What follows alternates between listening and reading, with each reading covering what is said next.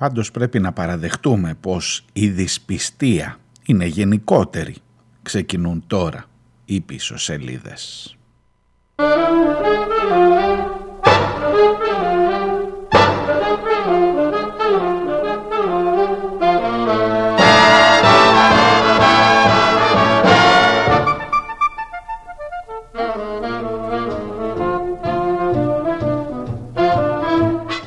Καλώς τους, καλώς ήρθατε, 5η 26 ο Γενάρης.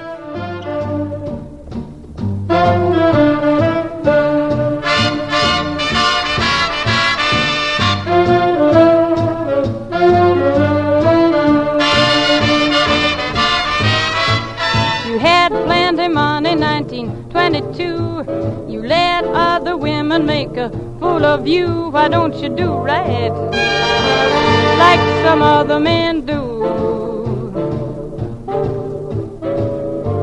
Out of here and get me some money too. Στην ε, σύγχρονη ιστορία, πώς να σας το πω, ε, έτσι να αρχίσω να το βάζω λίγο σε, μια, σε ένα πλαίσιο, στα τελευταία τουλάχιστον, στην πολύ σύγχρονη ιστορία του τόπου, στα τελευταία δύο χρόνια, έχει μία σύμπτωση. Ε, το τέλος Γενάρη είναι η εποχή που βγαίνουν οι μομφές. 27 Γενάρη του 22, εδώ ήμασταν πάλι. Εδώ ήμασταν, θυμάστε που τα συζητούσαμε. Γιατί ανέτρεξα πίσω να δω πότε ήταν ρε που κάναμε. Λέει κάθε 6 μήνες έχει δικαίωμα να κάνει η αντιπολίτευση. Μομφή ε, στην κυβέρνηση, πρόταση δυσπιστίας όπως τη λέμε ε, έτσι πιο επίσημα. Η προηγούμενη ήταν 27 Γενάρη του 22. Ε, τούτη εδώ έγινε χθες, πόσο ήταν χθες, 25 Γενάρη του 23. Είναι κάτι σαν έθιμο ενδεχομένως. Μπορεί και να έχει μια περιοδικότητα ρε παιδί μου να λέμε ότι τέλος Γενάρη είναι οι Αλκιονίδες μέρες και η Μομφή, οι, οι προτάσεις δυσπιστίας. Η χθεσινή μέρα, ξέχασα να σας πω, ε, είχε και έναν συμβολισμό, δεν ξέρω δεν πιστεύω να τον έχετε ξεχάσει, TST 25 Γενάρη για τη δικιά μας γενιά τουλάχιστον. Είναι η πρώτη φορά αριστερά παιδιά, 25 Γενάρη του 2015, δεν, πιστεύω να τα έχετε ξεχάσει αυτά. Οπότε ήταν τα μαμ, όποιος είναι και λίγο έτσι στο, με τους αριθμούς, με τις συμπτώσεις, με τις ε, συναστρίες και με, τα, με τους ανάδρομους ερμίδες κλπ. Τα υπολογίζουν μερικοί αυτά ότι η ημερομηνία αυτή είναι που... Ε, και χθες λοιπόν είχαμε την πρόταση μομφής και τώρα πρέπει να έρθω εγώ να σας τα βάλω σε μία σειρά όχι να τα βάλω σε γκέσα, για μένα πρώτα. Αλήθεια σας το λέω. Να καταλάβουμε τι ακριβώς συμβαίνει, να καταλάβουμε Πού θα πάει όλο αυτό το πράγμα και πώς θα καταλήξεις, πώς θα τα φέρει από εδώ, από εκεί η ζωή και ο λαός, δεν θα πω ο Θεός, αλλά δεν ξέρεις καμιά φορά μπορεί να βάζει και αυτό στο χέρι του. Πώς θα φέρνει έτσι η ζωή και μετά τις μομφές, μετά τις υποκλοπές, μετά από όλα αυτά που ζούμε, πώς θα τα φέρει έτσι να καταλήξεις πάλι με καμιά κυβέρνηση Μητσοτάκη και μετά τις εκλογές εννοώ. Άσε το έχω κάπου πίσω στο πίσω μέρος του μυαλού μου και λέω ξέρεις κράτα καμιά πισινή όχι να μην εκτίθεσαι, αλλά μην θεωρήσεις κάποια στιγμή σίγουρο, να βλέπω ας πούμε αυτό το κλίμα τώρα, δηλαδή με το που λέει ο αρχηγός, ε, είναι, ε, έβαλα λίγο να την ακούσω και την εκπομπή της 27ης, της 28ης Γενάρη, την επόμενη μέρα που σας έλεγα, είναι το ίδιο έτσι, συνέστημα, κάπως ρε παιδί μου μερικά πράγματα δεν αλλάζουν σε αυτόν τον τόπο. Με το που θα πει παιδιά ο αρχηγός πρόταση μομφής, βλέπεις ότι από κάτω υπάρχει ένας αλλαλαγμός του πλήθους. Ω, πάμε και τους φάγαμε. Εν τω μεταξύ διαβάζω και τα ρεπορτάζ, ειδικά από αυτούς που ξέρουν και την ιστορία. Λέει ποτέ, ποτέ όμως, μα ποτέ, στην σύγχρονη ελληνική ιστορία δεν υπήρξε μια πρόταση μομφής η οποία να έπιασε τόπο.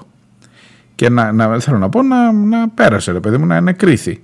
Και να πήγαμε μετά σε εκλογές από την πρόταση μομφής. Οπότε οι προτάσεις μομφής μάλλον είναι καταδικασμένες να επιτελούν έναν άλλον ρόλο και θα σας πω, για να είμαι δίκαιος και με τον Τζίπρα, ότι ε, περίπου το παραδέχεται και ο ίδιος. Δηλαδή κατανοεί ότι δεν θα πέσει η κυβέρνηση ρε παιδί μου την Παρασκευή, δεν θα πέσει.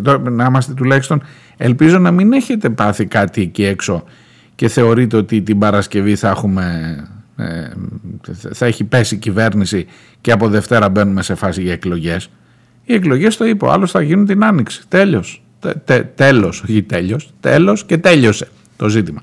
Λοιπόν, οπότε κάτι άλλο υπηρετείς με την πρόταση δυσπιστίας.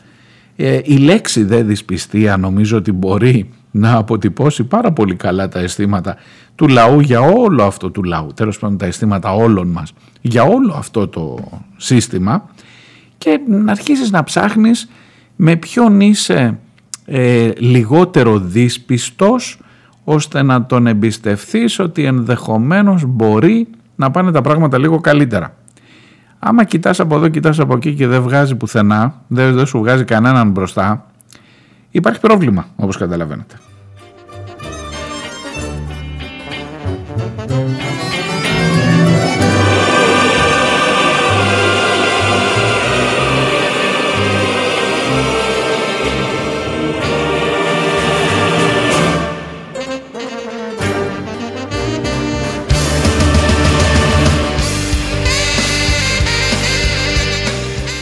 Είμαι ο Μάριος Διονέλης. Ε, ακούτε πίσω σελίδες. Πίσω σελίδες.gr είναι το site της εκπομπής. Ε, εκεί μπορείτε να στέλνετε και τα μηνύματά σας. Κυρίως με αυτά τα δύο ζητήματα θα πάμε σήμερα. Με το ένα της Μομφής και με το δεύτερο, στο δεύτερο μέρος, ε, θέλω να σας περιγράψω λίγο τις περιπέτειες του Κυριάκου Μητσοτάκη στην Κρήτη ε, η οποία δεν πήγε καλά, δεν πήγε καλά το, δεν πήγε για κανέναν μας καλά όλο αυτό Εντάξει, το επικοινωνιακό επιτελείο μια χαρά έκανε τη δουλειά του, δεν έγινε καμιά στραβή. Αλλά ρε παιδί μου χάλασε με τη μορφή διότι ήταν δύο μέρες, τελικά ακυρώθηκε. Χθες το βράδυ τα μάζεψε, έφυγε ε, εσπευσμένα όπως λένε οι τίτλοι γιατί πρέπει να βρεθεί στη Βουλή να τιμήσει την κοινοβουλευτική διαδικασία άλλο που έχει άλλες ανηλυμένες υποχρεώσεις για να πάει λέει στην Ιαπωνία επίσημη επίσκεψη στην Ιαπωνία και πρέπει να τελειώσει πιο νωρίς από τα συνηθισμένα που τελείωνε στις 12 το βράδυ της ε, τρίτης μέρας κατά τα σγραφάς. Ε, τώρα η τρίτη μέρα είναι η Παρασκευή, θα περίμενες Παρασκευή μεσάνυχτα, αλλά θα τελειώσουμε νωρίτερα, θα τελειώσουμε Παρασκευή στις 4 το μεσημέρι, γιατί πρέπει να φύγει ο Πρωθυπουργός να πάει στην Ιαπωνία που έχουμε επίσημη επίσκεψη. Τι είναι πιο σημαντικό ρε εσείς, να, οι σχέσεις μας με την Ιαπωνία, τις σχέσεις έχουμε με την Ιαπωνία, δεν ξέρω. Τέλος πάντων, ή το να συζητήσουμε για τις υποκλοπές, για την πρόταση μορφή κλπ. Μπορώ να σου πω ότι καμιά φορά μπορεί να είναι και πιο χρήσιμο το, αυτό με την Ιαπωνία, αλλά τέλος πάντων, άστο, σε, σε, πρακτικό επίπεδο λέω, δεν λέω για τη σημασία των θεμάτων, έτσι, σε καμία περίπτωση. Αλλά σε πρακτικό επίπεδο, σε, σε επίπεδο αποτελεσμάτων, ε, επειδή το ένα δεν θα κάνει, δεν θα βγάλει τίποτα, άσε μήπως ε, δεν ξέρω, με την Ιαπωνία μπορεί να έχουμε τίποτα παρεδώσει. Δεν ξέρω, δεν, δεν έχω καθόλου κάνει ρεπορτάζ επ' αυτού. Θέλω όμως να σας πω στο δεύτερο μέρος για την Κρήτη που ξέρω λίγο καλύτερα από την Ιαπωνία τα πράγματα ε, γιατί εχθές έγιναν μερικά έτσι ωραία, ωραίες, ωραίες ε, στιγμές που αποδεικνύουν ότι ρε παιδί μου αυτός που πραγματικά ε, βγάζει τα λεφτά του είναι το επικοινωνιακό επιτελείο. Το πόσο καλά μπορείς να αντίσεις μία φούσκα και να παρουσιάσεις, να έχεις βγάλει και βιβλίο. Βιβλίο ρε εσείς, ολόκληρο. 24-28 σελίδες, μεγάλο σχήμα, βαριά, ηλουστρασιών που να λέει απ' έξω παιδιά τόσα. Πόσα θέλεις, πόσα να βάλω; 480 έργα στην Κρήτη. Αφού μόλις το είδα σκιάχτηκα. Λέω ρε εσείς, τι κάνει ο άνθρωπος 480 έργα στην Κρήτη εγώ άντε να ξέρω 2, 3, 4, 5 βασικά. Τα άλλα 300, 475 πώς μου ξέφυγαν. Και είσαι και δημοσιογράφος λέω τρομάρος. Δηλαδή το είδα και αλήθεια σας λέω προβληματίστηκα.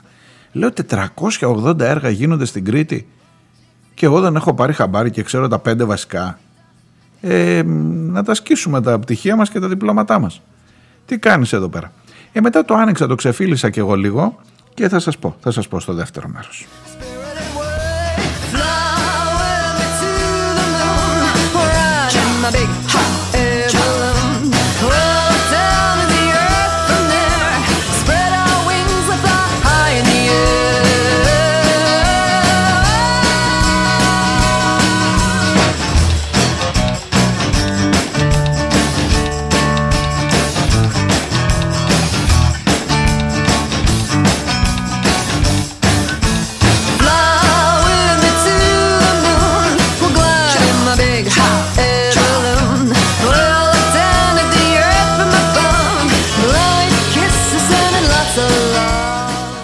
Λοιπόν, συμπέρασμα πρώτο. Πάμε πρώτα στα θέματα των υποκλοπών. Η αφορμή που γίνεται η πρόταση μομφής, που έγινε η πρόταση μομφής, είναι ε, η επισημοποίηση με δόξα και τιμή που έλεγε και στην ταινία και η κυρία του Αντωνάκη, η κυρία Κοκοβίκου μου φαίνεται, ναι, η Μαροκοντού, ε, με δόξα και τιμή ε, η επισημοποίηση ε, της, ε, των, των παρακολουθήσεων, της λίστας των επισυνδέσεων που έκανε η ΕΕΠ, οι επίσημες, οι κρατικές δηλαδή παρακολουθήσεις σε 10 συγκεκριμένα πρόσωπα.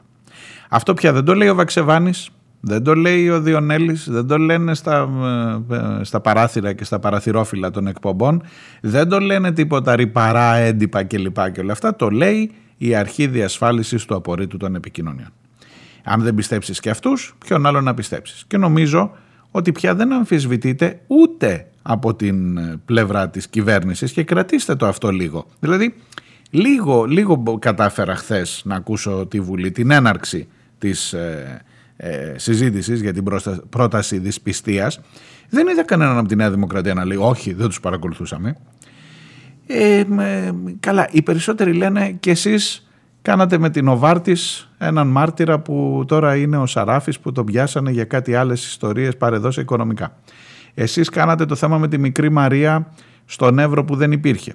Εσείς παρακολουθούσατε τον Πιτσιόρλα επί των ημερών σας. Εσείς, αυτό και, και γίνεται μια κουβέντα και έτσι θα πάει όλο το τρίμερο, να είστε σίγουροι, που δεν θα απαντάει κανείς γιατί παρακολουθούσες τους δέκα αυτούς ανθρώπους. Θα σας πω παρακάτω αναλυτικά όλη τη λίστα. Ε, αλλά για το τι κάναν οι άλλοι και αν, εν πάση περιπτώσει και λοιπά. Εγώ δεν λέω ότι δεν κάναν τίποτα οι άλλοι, αλλά η ερώτηση τώρα είναι γιατί παρακολουθούσες αυτούς. Πάντως κρατήστε στην άκρη ότι το αν τους παρακολουθούσαν ή όχι φαίνεται, φαίνεται, δεν ξέρεις τι θα πει και ο Μητσοτάκης βέβαια ο ίδιος, αλλά φαίνεται ότι δεν το αρνείται κανένας αυτή τη στιγμή. That's the last, last time you'll see me flailing arms and shaking trees. That's the last, last time I promised you I've rid myself of thee. Ah, there's no comfort in black hell.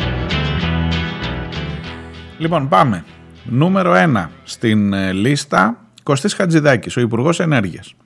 Ε, ο Υπουργός Εργασίας τώρα και ε, πρώην Υπουργός Ενέργειας την περίοδο που ήταν Υπουργός Ενέργειας παρακολουθεί το ο Κωστής Χατζηδάκης. Βουλευτής εννοείται, αντιπρόεδρος. Αντιπρόεδρο, το ξέρετε ότι ο Χατζηδάκης είναι αντιπρόεδρος της Νέας Δημοκρατίας.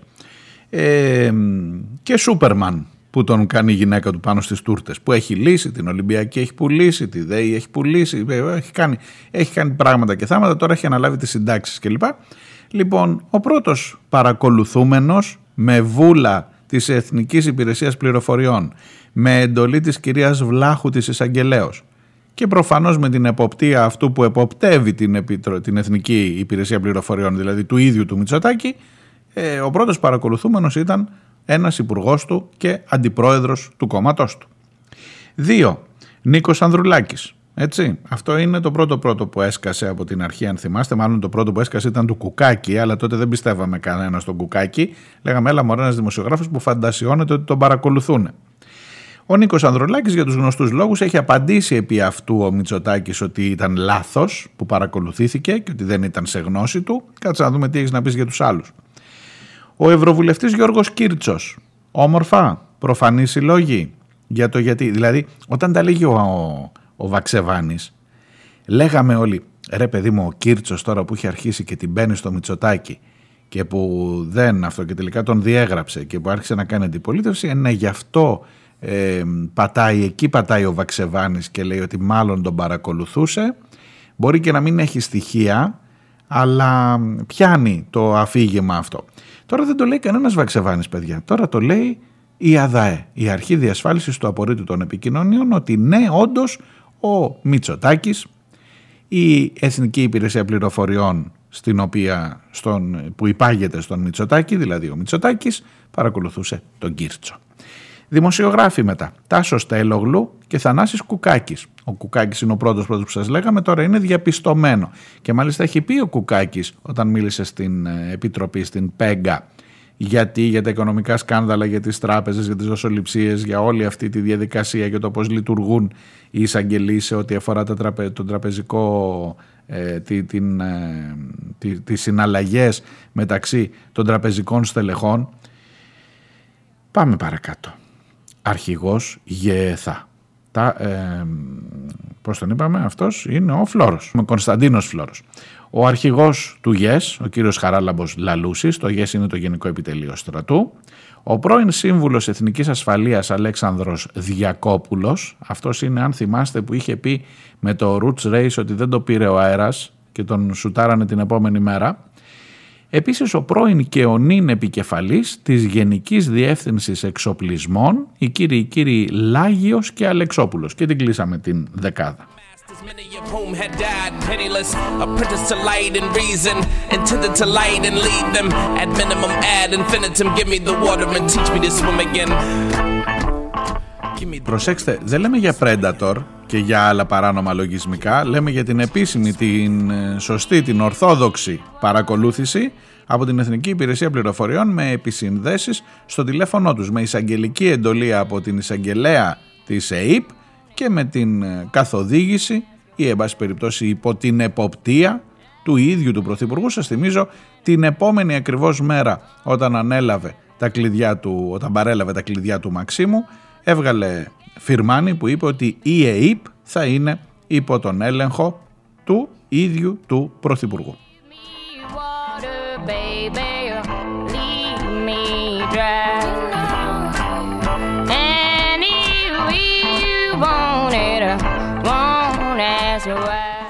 Μέχρι και ο Νίκος Χατζηνικολάου, ο Ντολμαδάκια, ξέρετε, ε, βγήκε χθες και είπε, για να σας το κάνω δηλαδή και πιο επίσημο, να μην μείνει καμία αμφιβολία γι' αυτό, αφήστε μένα, εγώ είμαι εντάξει γνωστός τώρα, αλλά ο Χατζηνικολάου, ξέρετε, έχει και ένα κύρος, μια ανεξαρτησία, μια αντικειμενικότητα.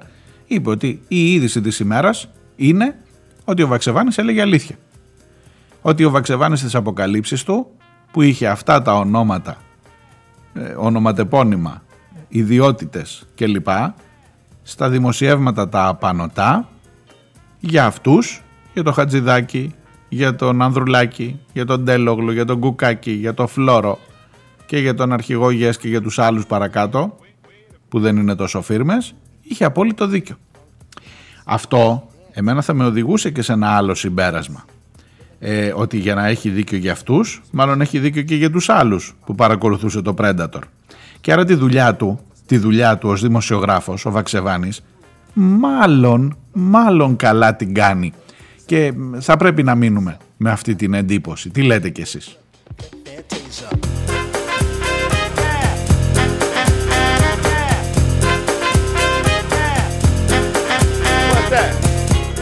Υπάρχει κι άλλος ένας άνθρωπος που κάνει καλά τη δουλειά του και δεν τον είχα πάρει, σας το είπα και την άλλη φορά, δεν τον είχα, δηλαδή αν με ρωτούσες πριν από, πριν σκάσει το θέμα, πριν το καλοκαίρι, πριν την άνοιξη, πριν σκάσει το θέμα των υποκλοπών, Ποιος είναι ρε παιδί μου πρόεδρος στην αρχή διασφάλισης του απορρίτου των επικοινωνιών, ούτε ήξερα, έπρεπε να το ψάξω, να κάνω Google.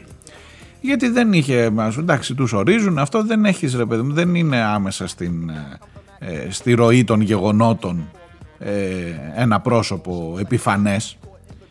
Λοιπόν, ο κύριος Χρήστος Ράμος φαίνεται να είναι ένας από τους ανθρώπους, προσέξτε, έναν βρήκαμε από το, από το ευρύτερο σύστημα των κρατικών λειτουργών, δεν θέλω να, δεν τα βάζω με τους δημοσίους υπαλλήλους προς Θεού, αλλά ρε παιδί μου τον υψηλό βαθμό, εν πάση περιπτώσει, κρατικών λειτουργών, που κάνει τη δουλειά του, που την κάνει με πάρα πολύ μεγάλη αξιοπρέπεια και αυτό σας ομολογώ ότι το έχω θαυμάσει στην, ε, στο, στον τρόπο με τον οποίο ε, ανταποκρίνεται στις συνεχείς προκλήσεις και στις συνεχείς επιθέσεις που δέχεται από όλο το σύστημα, πολιτικούς και δημοσιογράφους, ο κύριος Ράμος.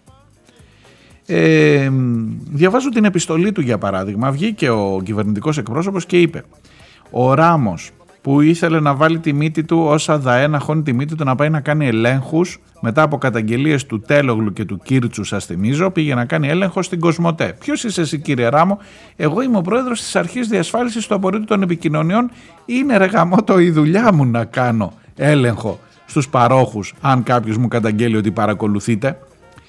Ε, ωραία, και άντε και τον έκανε στον έλεγχο. Μετά βγήκε ο Ντογιάκο, αν θυμάστε, που είπε: Δεν μπορεί να πηγαίνει τώρα ο κάθε ράμο και η κάθε αρχή διασφάλιση του απορρίτου των επικοινωνιών.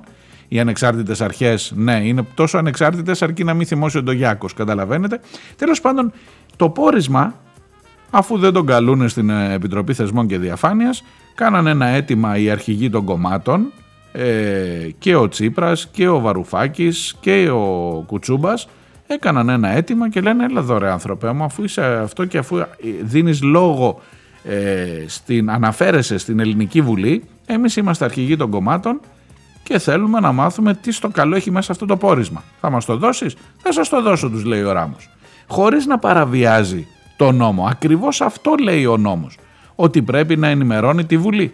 Και οι αρχηγοί των κομμάτων προφανώς είναι Βουλή. Λίγο όσο και να το κάνεις και τα έδωσε τα ονόματα, τα έδωσε σε όλους και όπως καταλαβαίνετε έτσι έχουμε να λέμε πια ότι αυτό το περιεχόμενο της απαντητικής του επιστολής στο αίτημα που του έκαναν οι αρχηγοί των κομμάτων και ο Τσίπρας συγκεκριμένα που το πήρε και το έκανε τελικά πρόταση μομφής είναι αυτοί οι 10 άνθρωποι που χωρίς καμία αμφιβολία, χωρίς καμία δεύτερη σκέψη είναι απόλυτα δεδομένο ότι παρακολουθήθηκαν και το πιθανότερο είναι ότι παρακολουθήθηκαν με εντολή, με οδηγία, με κατεύθυνση από τον Κυριάκο Μητσοτάκη.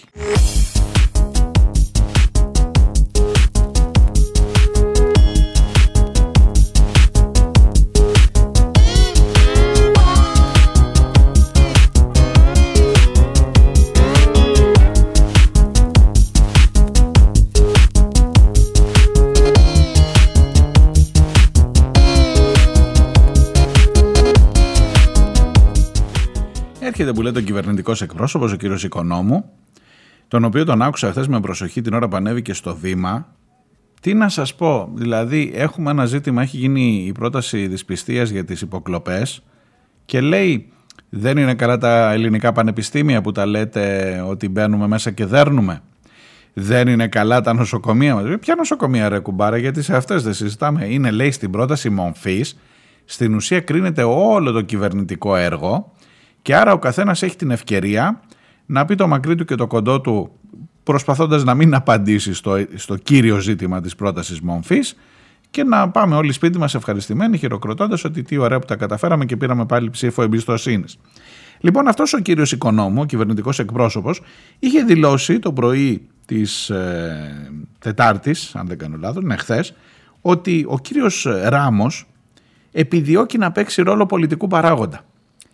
Στην ουσία λέει ότι είναι Σιριζέος. Ακούτε ρε εσείς. Του λέει ότι είναι, είσαι Σιριζέος, φίλε μου. Και σήμερα δεν. Καταρχάς, έχει δικαίωμα να είναι ό,τι γουστάρει ο Ράμος. Άσε τι έχει. Το να παίζει ρόλο όμως με, τον θεσμικό του, με τη θεσμική του ιδιότητα είναι μια βαριά κατηγορία και του απαντά και αντί να του πει άρε πάγαινε από εκεί που ήρθες να πούμε ο Ράμος είναι ένας άνθρωπος που δουλεύει 40 χρόνια στο Συμβούλιο της Επικρατείας είναι 4 χρόνια σχεδόν στην ΑΔΑΕ έχει την δυνατότητα είναι από τους πιο ε, προβεβλημένους αυτή τη στιγμή με όσα γίνονται θα έχει τη δυνατότητα να δίνει κάθε μέρα συνεντεύξεις. Έχω λέει αρθρογραφήσει μια φορά στη ζωή μου σε δημόσιο μέσο. Απαντά μόνο όταν προκαλείται με αυτή την επιστολή που στρέφεται κατευθείαν πάλι προς τη Βουλή και στον κυβερνητικό εκπρόσωπο και του λέει ότι με θίγεις, θίγεις βαθύτατα, είναι βαθύτατα προσβλητικό για την τιμή και την υπόλοιψή μου το να λες ότι φιλοδοξώ να παίξω ρόλο πολιτικού παράγοντα και ότι ξέρεις κάτι φίλε μου, άμα ήθελα να κάνω τον πολιτικό θα είχα πάρα πολύ μεγάλες ευκαιρίες στο παρελθόν γιατί έχω μια πορεία 40 χρόνων και του την πετάει στα μούτρα. Ε, θαυμάζω ειλικρινά και την ψυχραιμία του αλλά και την, ε, πώς να σας το πω, την ακαιρεότητά του ότι ενώ δέχεται προκλήσεις απαντά πάντα θεσμικά, κινείται με βάση το συγκεκριμένο νόμο, πάντα έρχεται να πει ότι παιδιά εσείς έχετε ψηφίσει στη Βουλή ένα νόμο που είναι ο τάδε με τάδε παράγραφος τάδε που λέει ότι η δουλειά μου, η δουλειά που μου αναθέσατε να κάνω είναι αυτή ακριβώς. Να, δια, να διενεργώ τακτικούς, αυτεπαγγέλτος ή κατόπιν καταγγελίας τακτικούς και έκτακτους ελέγχους σε εγκαταστάσεις, τεχνικό εξοπλισμό, αρχεία, τράπεζες δεδομένων και έγγραφα της Εθνικής Υπηρεσίας Πληροφοριών, άλλων δημοσίων υπηρεσιών, οργανισμών κλπ. Έτσι. Άρθρο 6, παράγραφος 1 του νόμου 3115 του 2003 με την οποία φτιάξατε που να πάρει ευχή την ΑΔΑΕ και με βάλατε και πρόεδρο μετά.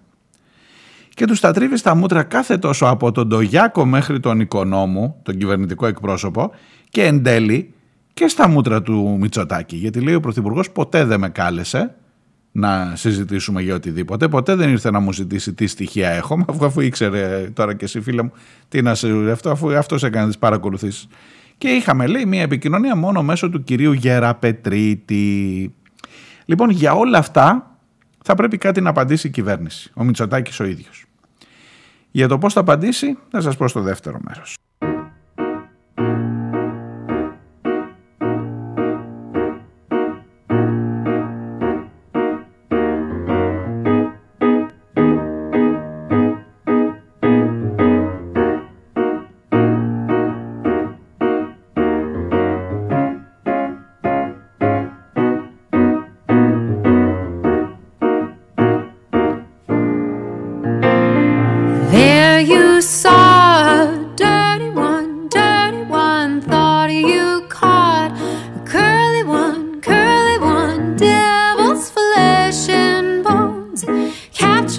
you can.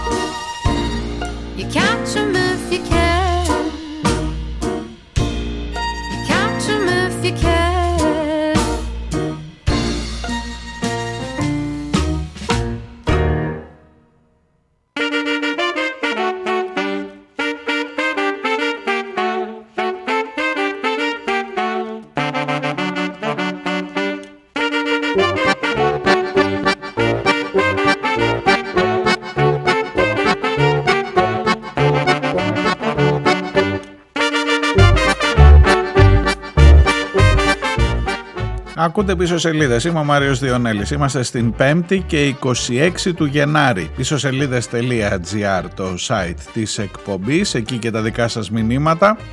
Ε, ναι, στην ε, συνέχεια του συλλογισμού αυτού για το τι περιμένουμε να δούμε στην ε, πρόταση δυσπιστίας. Πριν ε, πάω και σε μερικά έτσι φαινόμενα που είδα στην επίσκεψη του Κυριάκου Μητσοτάκη στην Κρήτη που σας αφορούν όμως ακόμα και αν δεν είστε στην Κρήτη. Ξέρετε ότι πάντα έχω ένα τέτοιο κριτήριο για τα τοπικά θέματα.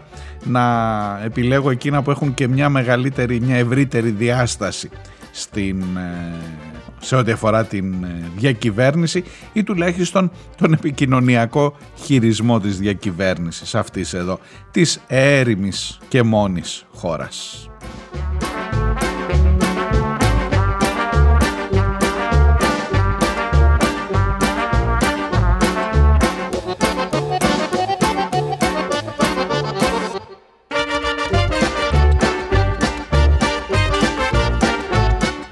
Λοιπόν, σας έλεγα πώς θα απαντήσει ο Μητσοτάκης και η κυβέρνηση. Ήδη φαίνεται, ήδη φαίνεται το πράγμα. Έχει πέσει μια γραμμή. Όλοι ακολουθούν την ίδια πάνω κάτω πεπατημένη.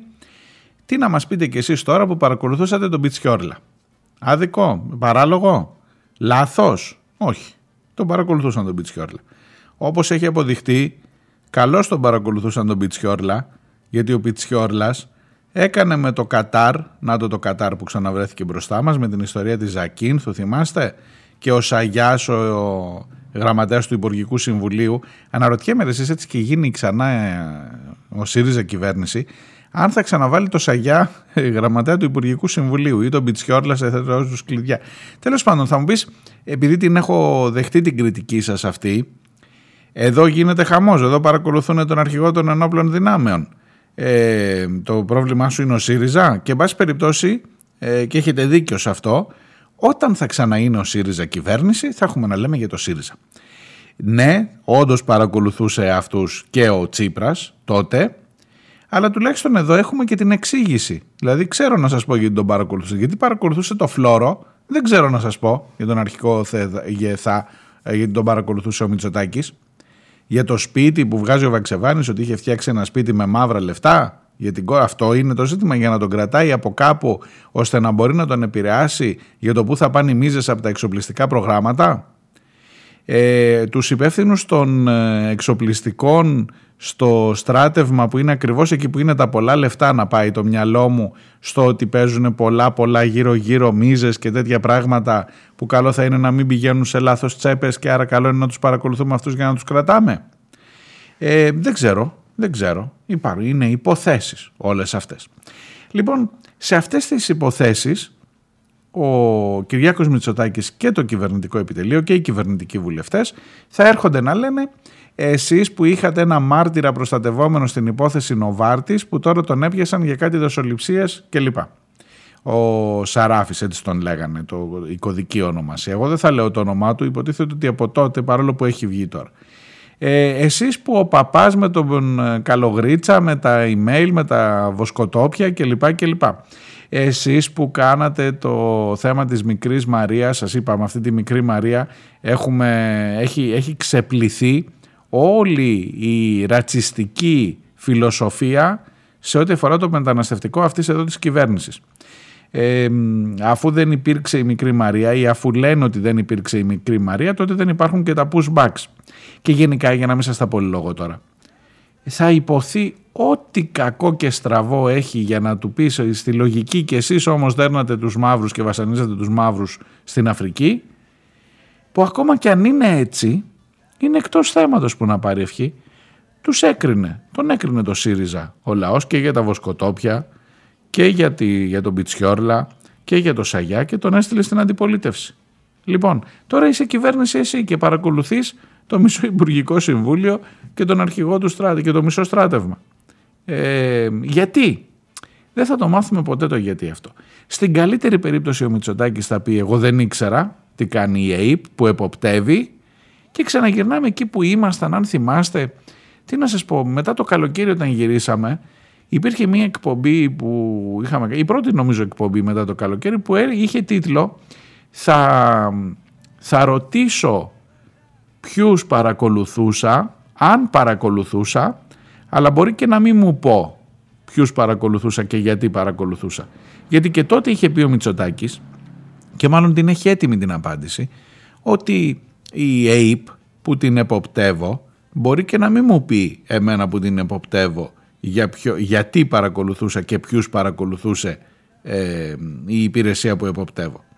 Οπότε καταλαβαίνετε άκρη δεν θα βγάλεις. Το δε ατράνταχτο επιχείρημα είναι γιατί δεν πήγατε τα, τα στοιχεία να τελειώσει πρώτα τη δουλειά της η δικαιοσύνη, αυτά έλεγε ο οικονόμου εχθές, να τελειώσει πρώτα τη δουλειά της η δικαιοσύνη και μετά να τα φέρετε στη Βουλή.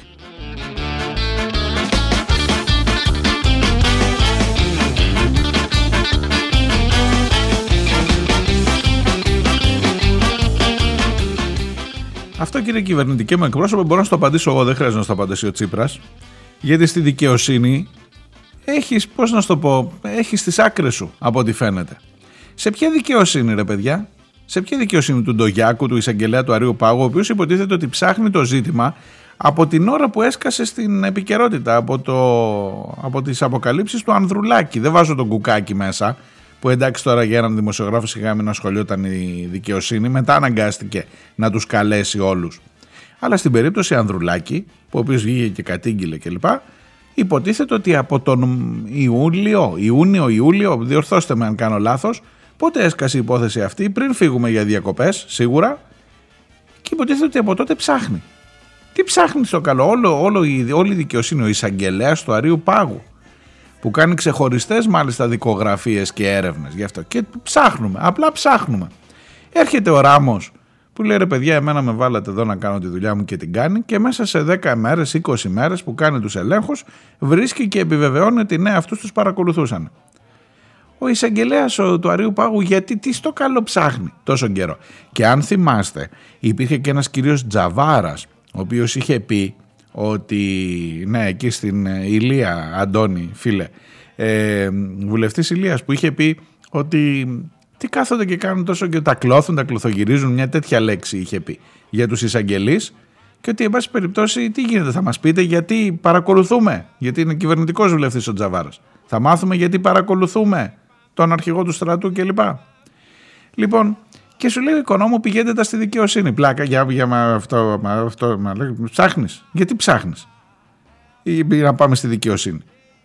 Λοιπόν, στη Βουλή. Και ο Ράμος έρχεται και λέει εγώ στη Βουλή αναφέρομαι παιδιά. Έτσι λέει ο νόμος που φτιάξατε εσείς. Ανεξάρτητη αρχή θέλετε να έχετε και προσπαθεί να είναι ανεξάρτητη. Λοιπόν, άκρη δεν θα βγάλουμε όπως καταλαβαίνετε. Θα μείνουν οι εντάσεις, θα μείνουν μερικές καλές ατάκες θα το χάσουμε στο αποτέλεσμά του. Αυτό είναι τώρα πρόβλημα με, το, με την εκπομπή γιατί την Παρασκευή το απόγευμα θα γίνει ψηφοφορία που κατά εκτός από συντριπτικό, ε, εκτός από συγκλονιστική ε, έκπληξη θα είναι θετική για την κυβέρνηση. Λέτε ρε εσείς, λέτε να το πάρει προσωπικά η Όλγα Κεφαλογιάννη που είναι στους παρακολουθούμενους με το άλλο, με το Predator ο Κώστας ο Καραμαλής που είχε πει όλα στο φως, ο Τζαβάρας που έχει εκφράσει διαλέτε να το πάρουν λίγο πατριωτικά και αυτοί που παρακολουθούνται ο Χατζηδάκης, ο Δένδιας, θυμάστε πόσοι άλλοι είναι στη λίστα. Λέτε κανείς από αυτούς να, δει, να τη δει λίγο στραβά τη φάση και να πει ναι δεκτή η πρόταση μορφής, έστω και από λάθος. Ε, μπα, Μπα, να μην ελπίζετε, καθόλου να μην ελπίζετε. Την επόμενη μέρα θα ψάχνει την ψήφο του, δεν θα τον βάλει καν στα ψηφοδέλτια ο Μητσοτάκης. Από το Μητσοτάκη κρέμεται, κρέμονται όλοι αυτοί αυτή τη στιγμή. Ε, ίσως ο Καραμαλής που έχει πει ότι θα αποσυρθεί ότι δεν θα ξανά είναι υποψήφιος να είναι λίγο πιο, αλλά μην νομίζετε και αυτός θα χρεωθεί μετά και λοιπά. Δεν, δεν γίνεται. Οπότε στην καλύτερη περίπτωση, στην καλύτερη καλύτερη των περιπτώσεων, και αν ακόμα είναι στην επικαιρότητα το θέμα τη Δευτέρα γιατί την Παρασκευή το απόγευμα θα γίνει ψηφοφορία, θα περάσει Σαββατοκύριακο τη Δευτέρα, άλλα πράγματα ούτε θα την έχουμε ξεχάσει την πρόταση μόμφης, όπως ξεχάσαμε και την προηγούμενη και έψαχνα τώρα να δω πότε ακριβώς ήταν. Στην καλύτερη περίπτωση οι εκπλήξεις που θα καταγραφούν θα είναι αν κανένας αρρωστήσει ή αρρωστήσει διπλωματικά. Αν δεις να λείπει κάτι από το σακούλι στο, στην ψηφοφορία το απόγευμα της Παρασκευής. Και να έχουμε να λέμε να διερμηνεύσουμε τώρα γιατί αρρώστησε πολύ, αρρώστησε λίγο, μπορούσε, δεν μπορούσε και κάτι τέτοιο. Ε, μπορεί και να διαψευστώ. Λες, λες και να έχω να λέω, να, δάσκαλο που δίδασκες που έλεγες ας πούμε το, την Πέμπτη ότι θα αυτό και, και πήγαν αλλιώς. Μακάρι ρε παιδί μου να, να ζήσουμε κι εμείς μια έκπληξη, κάτι άλλο. Να είναι η πρώτη πρόταση μομφή που πιάνει τόπο, που γίνεται κάτι συγκλονιστικό. Μπα, μπα.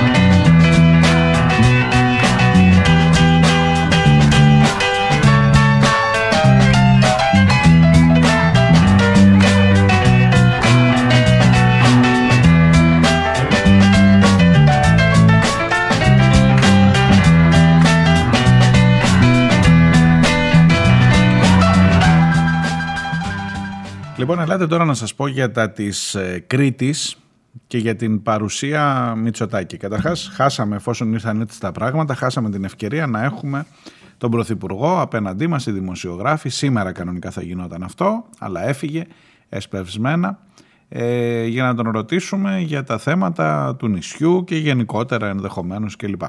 Σας θυμίζω ότι ένα από τα θέματα που παίζει πολύ εδώ και που άφησε εξαιρετικά αρνητικές εντυπώσεις είναι το θέμα των σεισμόπληκτων τους οποίους έλεγε συμπολίτες μου, οι συντοπίτες μου μάλλον, συντοπίτες γιατί θυμάται πάντα ότι είναι κριτικός όταν ήταν την επομένη του σεισμού που είπε θα έρθουμε με το σχέδιο όπως η Εύβοια για τις αναδασώσεις έτσι θα κάνουμε γρήγορα αποζημιώσεις κλπ. Έχουμε φτάσει να έχει χίλια σπίτια κόκκινα περίπου στη κόκκινα εννοώ στη σήμανση για τους σεισμούς, δηλαδή κατεδαφιστέα, δηλαδή πλήρως κατεστραμμένα, πώς να σας το πω. Και από τα χίλια σπίτια στις 10, στους 16 μήνες μετά που έχουν περάσει από το σεισμό του Σεπτέμβρη του 2021 να έχουν ξεκινήσει οι αποζημιώσεις, να έχει πάρει δηλαδή την τελική έγκριση για να πάει να πάρει μερικά λεφτά ο άνθρωπος να φτιάξει το σπίτι του, μερικά όχι όλα φυσικά, για τα πέντε. Από τα χίλια, είναι το πέντε της χιλίης. Ε, δεν είναι και κακό. Ε, αυτός είναι ο λόγος που δεν, δεν πέρασε καν από το Αρκαλοχώρι ο Μητσοτάκης στην ε, επίσκεψη παρόλο που έφτασε πολύ κοντά εκεί για να δει την ε, πορεία των εργασιών στο άχρηστο, επικίνδυνο και ε, σε κάθε περίπτωση δαπανηρό για την επόμενη μέρα στην Κρήτη αεροδρόμιο Καστέλιου. Και εκεί έχει πάρα πολλά θέματα ανοιχτά. Εκείνο όμως που ήθελα να σας πω είναι ότι είναι ο τρόπος επικοινωνιακός που χειρίζονται τα πράγματα και ο οποίος είναι θαυμαστός και πιάνει παιδιά. Το γεγονός ότι πιάνει ε, το βλέπεις ας πούμε χθες στο πολιτιστικό κέντρο Ηρακλείου δεν έπεφτε καρφίτσα και μέσα και έξω. Πάρα πολλοί κόσμος. Παιδί. Πολλοί ήθελαν όλοι να πάνε να δουν τον Πρωθυπουργό. Δεν είναι ψέμα ότι είχε κόσμο, να είμαστε ειλικρινείς με τους εαυτούς μας. Πολλοί κόσμος. Το γεγονός ότι πιο κάτω ήταν τα μάτια για να μην φτάσουν οι διαδηλωτές Όσοι μαζεύτηκαν από το Εργατικό Κέντρο Ηρακλείου, από τους υγειονομικούς, από αυτό, εντάξει είναι μια ε, λεπτομέρεια την οποία μάλλον είμαστε και έτοιμοι να την καταλάβουμε πια. Τα ίδια έκανε και ο Τσίπρας, ε, να είμαι ειλικρινής. Τα ίδια ακριβώς έκανε και ο Τσίπρας. Να μην χαλάσει η εικόνα του Πρωθυπουργού. Να μην φανεί ότι υπάρχουν διαμαρτυρίες. Γι' αυτό δεν πήγε και στο Αρκαλοχώρι.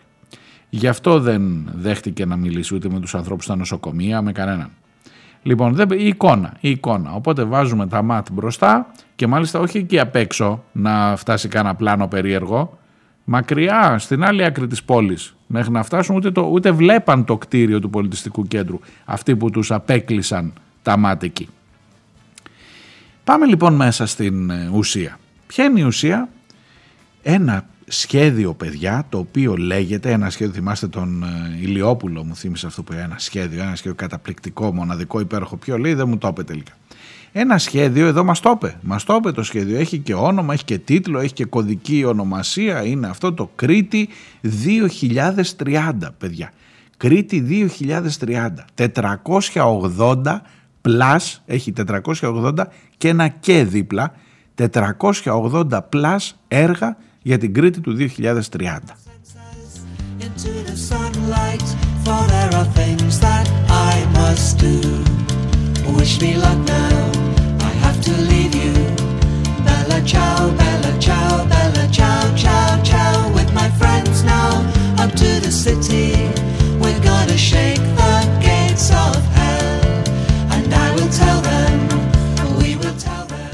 Έχω λόγο που σας λέω γιατί θέλω να σας προειδοποιήσω. Γιατί μάλλον ξεκίνησε από την... όχι, πήγε και στην Αλεξανδρούπολη ήταν την προηγούμενη. Έχει ξεκινήσει τις περιοδίες στις έδρες των περιφερειών και θα γυρίσει όλη την Ελλάδα, εντάξει εκλογές έρχονται και όχι μόνο μια φορά από ό,τι φαίνεται και άρα θα σας έρθει όπου και να είστε και να μ' ακούτε, γι αυτό, γι αυτό λέω θέλω να είστε λίγο υποψιασμένοι να ξέρετε τα τυπογραφεία έχουν πάρει φωτιά, υπήρχαν εκεί άφθονα, έτσι, στίβες, στίβες αυτά τα, τα βιβλιαράκια που ήταν αυτό το σχέδιο, το σχέδιο Κρήτη 2030, ομοίως θα δείτε ξέρω εγώ Θεσσαλία 2030. Ομοίως θα δείτε Πελοπόννησος, ρε παιδί μου, που είναι και μεγάλη. Αυτό θα είναι πιο παχύ σίγουρα. Λοιπόν, στο δικό μας εδώ λέει απ' έξω 480 έργα. Σας έλεγα και πριν, εμένα μου με σκιάχτηκα λίγο. Λέω κάτι έχεις χάσει. Δεν μπορεί. Και λόγω δουλειάς δηλαδή δεν μπορεί να μην ξέρεις ποια είναι τα. Καλά, έστω τα μισά ρε παιδί μου. Και εγώ ήξερα, ξέρω εγώ, 5, 10 από αυτά. Και λέω κάτσε να πάω μέσα να δω. Το πήρα στα χέρια μου, αφού μας είπε και ο ίδιος μάλιστα λέει να το μελετήσετε αυτό το βιβλίο ένα λόγο, ένας τόμος, παιδί μου, έτσι. Μας το στείλανε μετά και στους δημοσιογράφους και σε PDF, μην τυχόν και το χάσουμε. Οπότε το έχω και ηλεκτρονικά, το έχω και έντυπο, μια χαρά σας λέω.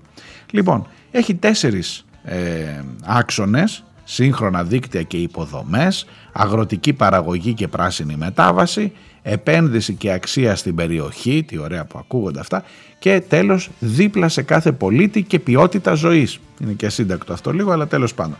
Λοιπόν, και όλα αυτά μαζί λέει κάνουν 7,7 δισεκατομμύρια. Παιδιά, λεφτά, όχι αστεία. Και λεφτά και 7.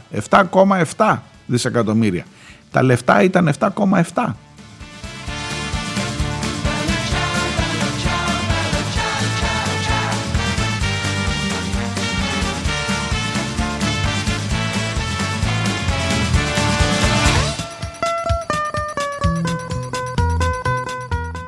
Μετά λέω και εγώ, αφού, θα είναι, αφού είναι ολόκληρος τόμος, ε, λέω θα τα λέει τα 480 έργα. Εσύ κάτσε να το ανοίξω να ξεστραβωθώ κι εγώ λίγο, να δω πού στο καλό είναι τα έργα. Ε, μετά έχει μια κομπίνα μέσα. Το τμήμα marketing δουλεύει καλά. Έχει μια κομπίνα. Λέει στον άξονα Α, σύγχρονα δίκτυα και υποδομές, 145 έργα. Οπ, φύγανε τα 140. Δεν σου λέει πια, ή μάλλον σου λέει μερικά. Σου λέει τα βασικά και λέει 145. Μάθε, τρέχα εσύ, μάθε να μάθεις τα άλλα. Ρώτα. Ε, από τα 145 έργα των δικτύων υποδομών κλπ. κλπ έτσι να σας πω λέει η κατασκευή του ΒΟΑΚ που έχει ένα σωρό ζητήματα ο ΒΟΑΚ με διόδια που θα μας έρθουν και εδώ. Άμα έρθετε στην Κρήτη σε λίγα χρόνια θα πληρώνετε διόδια. Και βεβαίως θα μείνουν απ' έξω η Κίσαμος και το Λασίθι γιατί εντάξει δεν προλαβαίνουμε ακόμα. Αλλά το αφήγημα είναι εκεί, σε, πώς το λένε, ΒΟΑΚ από τη μία άκρη της Κρήτης ως την άλλη. Φωνάζουν οι Λασιθιώτες, ειδικά στη Σιτία Αφήστε μη σας το λέω. Αλλά τέλος πάντων το γράφει και δεν είναι ψέμα. Γίνεται. Έχει προχωρήσει. Μετά λέει, ξέρω εγώ, παρεμβάσεις στα δικαστικά μέγαρα. Θέλουμε γιατί τη δικαιοσύνη αυτή του Ντογιάκου που σας έλεγα, που πρέπει κάπου να τη στεγάζουμε σωστά. Μετά λέει, ξέρω εγώ, θαλάσσιες μεταφορές κλπ. Και, και μετά αρχίζει να έχει υποσχεδιασμό έργα. Και λέει, το νέο λιμάνι που θα κάνουμε στη Σούδα. Θα κάνουμε. Δεν έχει κανένα έργο. Το νέο αγκυροβόλιο στη Γάβδο το νέο λιμάνι στο Ρέθυμνο, στη Σιτία και έχει όλα τα λιμάνια της Κρήτης τέλος πάντων, όπου λέει υπάρχει ένας σχεδιασμός.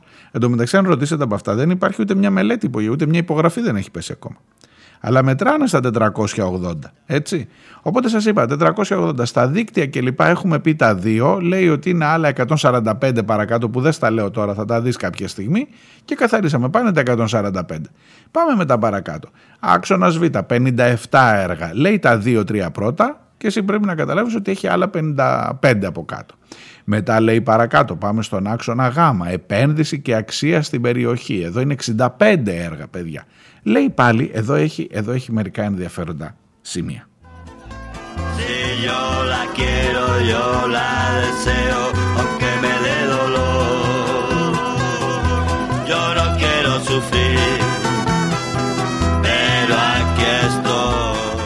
Εκεί που αθρίζει τα νούμερα έχει μέσα τα, τα επιδόματα που δώσανε την περίοδο της καραντίνας. Είναι το επίδομα, παιδί μου, της καραντίνας με το ε, συνεργασία, με τις, ε, τα, επίδομα, τα επιδόματα ειδικού σκοπού λόγω αναστολών στις συμβάσεις εργασίας. Τα δώσανε, δεν λέω ότι δεν τα δώσανε, αλλά είναι αυτό έργο της Κρήτης, βγάζει από τα όσα δώσαμε σε όλη την Ελλάδα, πόσα δώσαμε στην Κρήτη, τσουπ νάτα. Τσουπ νάτο μετράει στον κατάλογο το έργο. Μετά βάζει το ανακυκλώνω, αλλάζω συσκευή. Ρε, εσύ θα μας τρελάνεις τελείως. Δηλαδή, άλλαξες εσύ το πλυντήριο, είσαι ένας κριτικός τώρα και πήγες και άλλαξες το air condition, ξέρω, που είχε χαλάσει και σου λέει θα σου δίνω μια επιδότηση. Έγινε η κομπίνα με τα μαγαζιά που ακριβήναν οι τιμές ξαφνικά, όλα πήγαν στο Θεό. Εν πάση περιπτώσει όμως σου λέει πόσα δώσαμε σε όλη την Ελλάδα, τόσα. Βγάλε το κομμάτι που δώσαμε στην Κρήτη, τσουπ να ένα έργο για την Κρήτη. Το ότι αλλάξαμε air condition και πλυντήριο. Εσύ το έχεις πάρει αυτό. Δεν λέω ότι δεν δόθηκαν. Δόθηκαν. Αλλά εσύ το έχεις πάρει αυτό ως έργα για την Κρήτη του 2030 από ανάπτυξη κλπ. Ότι άλλαξα το πλυντήριο είναι στα έργα και μου το βάζει για να φτιάξει το 480 πλάς. Έτσι είναι και τα υπόλοιπα που δεν μου δείχνεις.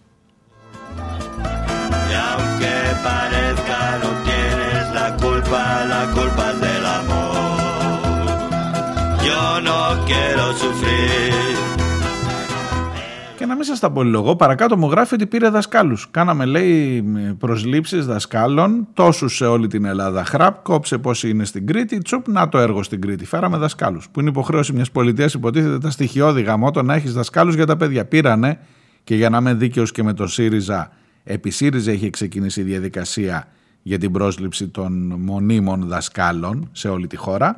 Την ολοκλήρωσε όμως, την έκανε πράγματι ο Μητσοτάκης, σου λέει, όπ, αναπτυξιακό έργο δεν είναι, να έχεις δάσκαλο. Χωρίς δάσκαλο που πας. Και στο πετάει μέσα στα 480. Και να μην σας τα πολυλογώ, είναι ένα φυλάδιο, ένα, ένας τόμος, ο οποίος ε, διακινείται, έχει τον υπέροχο τίτλο 480 πλάς κιόλας έργα. Είναι ο ίδιος τίτλος που παίζει σήμερα σε όλες τις εφημερίδες τις τοπικές της Κρήτης και στην Αθήνα ε, ελάχιστες. Εγώ να σας πω την αλήθεια μου έγραψα ένα ρεπορτάζ που λέω έργα καθρεφτάκια στην εφημερίδα των συντακτών γιατί λέω αν το διαβάσω αυτό υπάρχουν μεν τα υπαρκτά έργα και υπάρχει και όλο αυτό το ότι αλλάξαμε πλυντήριο ρε εσύ. Και έρχεται να μου πει ότι να πόσα έργα στην Κρήτη. Αλλά εγώ είμαι εξαίρεση. Ε, και δεν είμαι ο μόνος σίγουρα. Εντάξει, υπάρχουν άνθρωποι νομίζω που κάθονται να το διαβάσουν. Γιατί ή σου είπε πάρ το διάβασέ το. Οι περισσότεροι το πήραν, ο να η Κρήτη, 480. Είσαι υπουργός τώρα, θα σε πηγαίνει γύρω-γύρω. Θα παίρνεις σε κάθε περιοχή, σε κάθε περιφέρεια ένα τέτοιο, θα λέει 480, 850 στην Πελοπόννησο, 900 στην ε, Κεντρική Μακεδονία, ε, λιγότερα στην Ανατολική Μακεδονία. Λοιπόν, και θα τα έχεις αυτά μαζεμένα και θα λες: Κοίτα να δεις στο τέλος θα σου έχει βγει κανένα εκατομμύριο έργα που έχουμε κάνει και θα πηγαίνεις με αυτό να πείθεις και τα πρόβατα από κάτω την ώρα της προεκλογικής ομιλίας. Συγγνώμη για το πρόβατα, αλλά ξέρετε τώρα πώς λειτουργεί το σύστημα. Και δεν θα το πάρει το ρημάδι να το, να το ανοίξει κανείς. Γι' αυτό σας λέω να είστε υποψιασμένοι, επειδή θα σας έρθει, όπου και να είστε στην Ελλάδα, θα σας έρθει. Και αν δεν έρθει ο ίδιος θα έρθουν τα επιχειρήματα αυτά που θα λένε τόσα έργα στην περιοχή μας και ποτάμια θα σας κάνουμε. I'm It's just another rainy Sunday afternoon. I'm wasting my time, I got nothing to do. I'm hanging around, I'm waiting for you, but nothing ever happens. And I wonder. I'm driving around in my car. I'm driving too fast, I'm driving too far. I'd like to change my point of view. I feel so lonely, I'm waiting for you, but nothing ever happens. And I wonder. I wonder how, I wonder Λοιπόν αυτά μέχρι εδώ για σήμερα. Πολυλόγησα και δεν έβαλα και καθόλου από τα δικά σας μηνύματα. Τα κρατώ για αύριο. Εξάλλου πρέπει να κρατάμε αποθέματα ε, Για το τέλος της εβδομάδας Για να σχολιάσουμε την ε, επικαιρότητα Και την ε, τρέχουσα Τα ντεσουδάκια όλα αυτά που θα βγουν από τη συζήτηση. Θα μου πεις ποιος έχει το κουράγιο Νομίζω ότι έχουμε όλοι το χαβά τώρα να κάτσουμε να ακούμε τη Βουλή. Γι' αυτό είμαι εγώ εδώ Για να τα κάνουμε μια σούμα μετά Αντίο, να προσέχετε. Γεια. I'm sitting here, I miss the power. I'd like to go out, taking a shower, but there's a heavy cloud inside my head.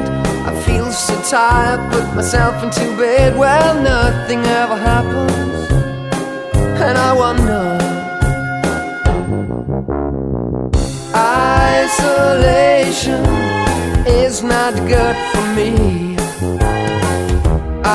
Isolation, I don't want to sit on a lemon tree. I'm stepping around in the desert of joy. Baby, anyhow, I'll get another toy and everything will happen. And you wonder, I wonder how, I wonder why. Yesterday you told me about the blue, blue sky And all that I can see is just another lemon tree. I'm turning my head up and down I'm turning, turning, turning, turning, turning around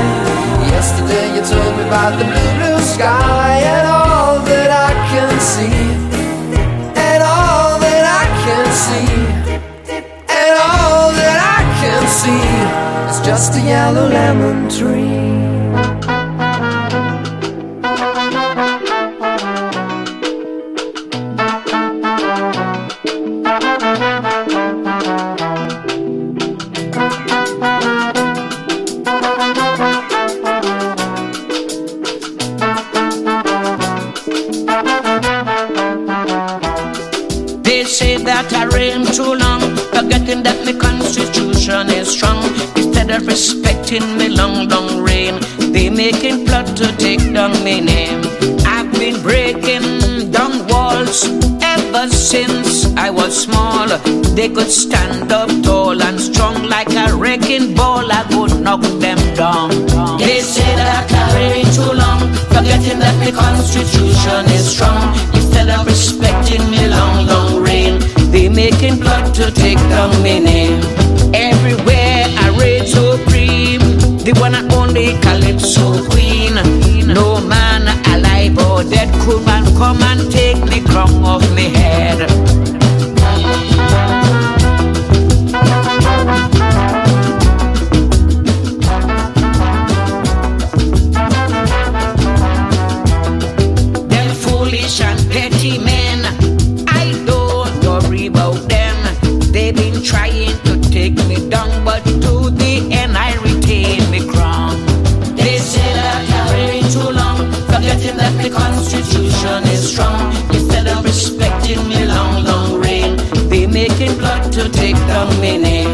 They used to call me small island girl.